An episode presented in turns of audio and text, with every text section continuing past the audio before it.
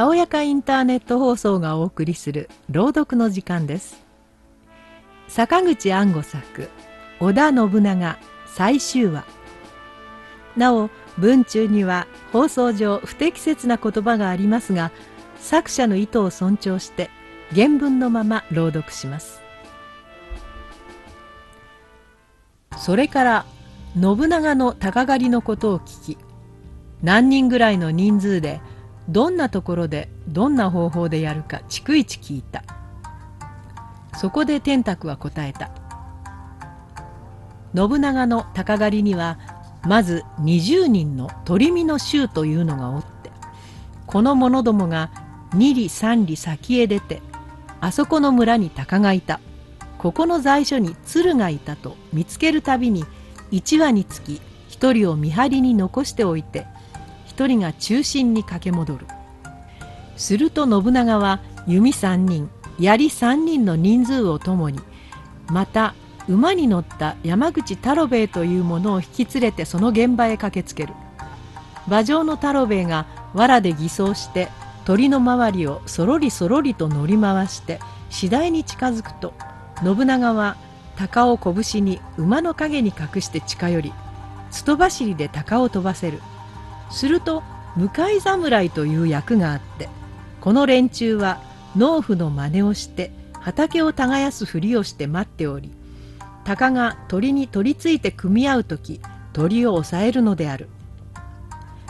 信長公は達者ですからご自身たびたび鳥を捕らえられます。信玄は深くうなずいてよくわかった。あの陣が戦争校舎なのも道理である。いろいろ納得した様子であった。そこで天卓が糸間を告げるとまた帰りの道にぜひ立ち寄っていくがよいと信玄は機嫌よくいたわってくれた。もとより信玄にとっても信長は大いに疑問の対象であった。彼は天卓の話から果たして正確な信長像を得たであろうか。天卓の話は確かに信長像の要点に触れていた。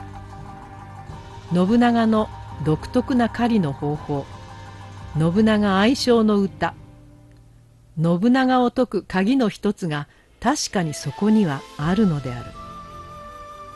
それを特に指定して逐一聞き出した信玄がしかし今日我々が歴史的に完了した姿において信長の評価を成し得るように彼の人間像をつかみ得たか。しかし信玄には信長を正解しえない盲点があった。自ら一人ふんどし一つで大蛇見物に潜り込むような好奇心はしかしそれが捨て身の度胸で行われている点において信玄も舌を巻き決して軽蔑はしないであろう。けれどもそれは信玄にとって所詮好奇心でしかなかった。世に最も稀な最も高い科学する魂であること。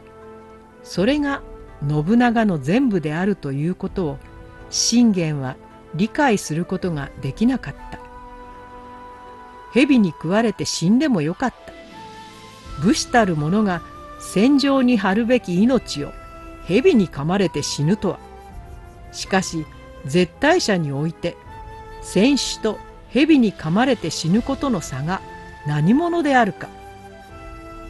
大蛇を見たい実証精神が高い尊いというのではない。天下統一が何者であるか野心のごときが何者であるか実証精神のごときが何者であるか。一皮めくれば人間はただ死のうは一条。それだけのことではないか。出家頓生者の最後の哲理は信長の身に即していた。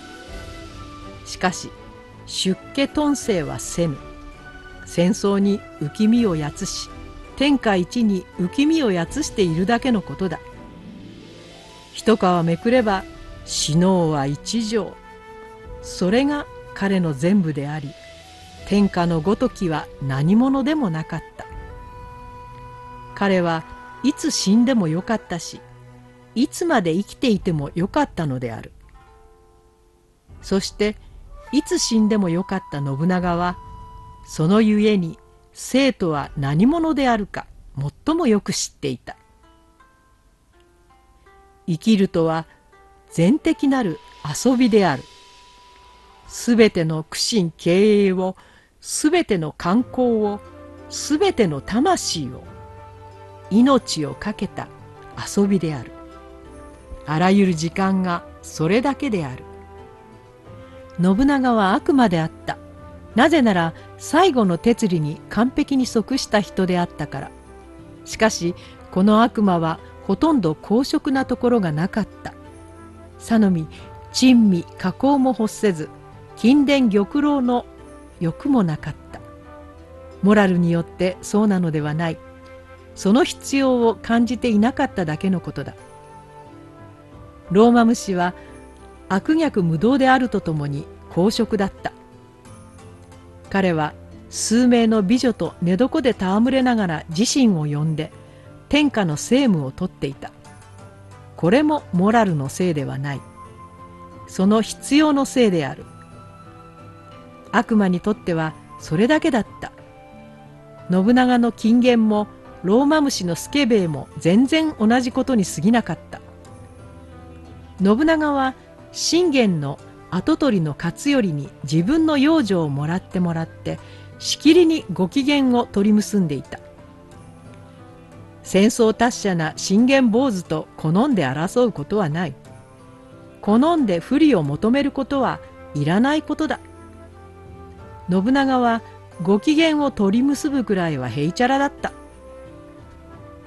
すると信長は臨時をもらいその翌年はローマ虫から降参だか友情だかわけのわからぬ内通を受けそして義明の依頼を受けた。信長はすぐさま義明を迎えて最小立正寺で対面。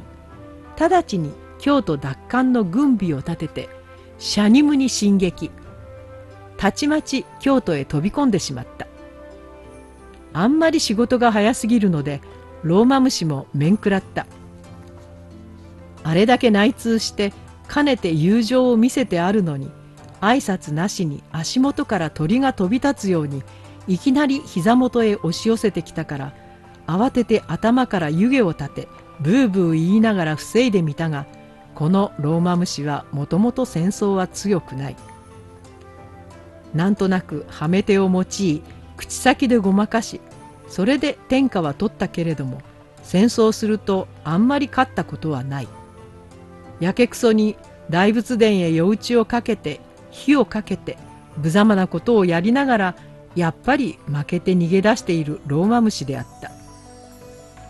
いつも負けてそれから口先でごまかしてうやむやに済ましてしまうのであった。いつものことだがローマ虫の逃げ足だけは見事であった。逃げるにかけては危なげというものがない。兵をまとめてさっと大和へ逃げ延びて神妙に降参した。信長について受落し将軍の位についた義明は万端信長の意に任していかにも信長の恩義を得とするふりをしてみせたがローマ虫の処刑ばかりはさすがに大いに言い張った。しかし信長は取り合わない。ローマ虫は命が助かったばかりではなく市議の本性をそのまま許され大和一国はその切り取りに任されたのである。悪魔同士の友情であった。ローマ虫は早速御礼に参上して最も熱心にそのうんちくを傾けてあれ彼と政治向きの助言をしていた。この不可思議の友情はしかし大いに清潔なものであったと言わねばならぬ。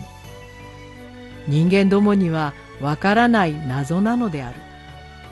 そもこの友情はいかに育ちいかに破れるに至るであろうか7話にわたってお送りしました坂口安吾作織田信長次回の朗読の時間もお楽しみに。